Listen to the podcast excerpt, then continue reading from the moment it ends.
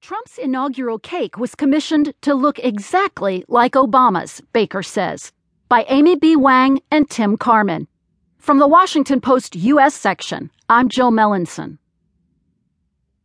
Amid the glitz of President Trump's inaugural festivities, one item stood out in particular late Friday night a spectacular nine tier cake that the new president and Vice President Pence cut into with a sword.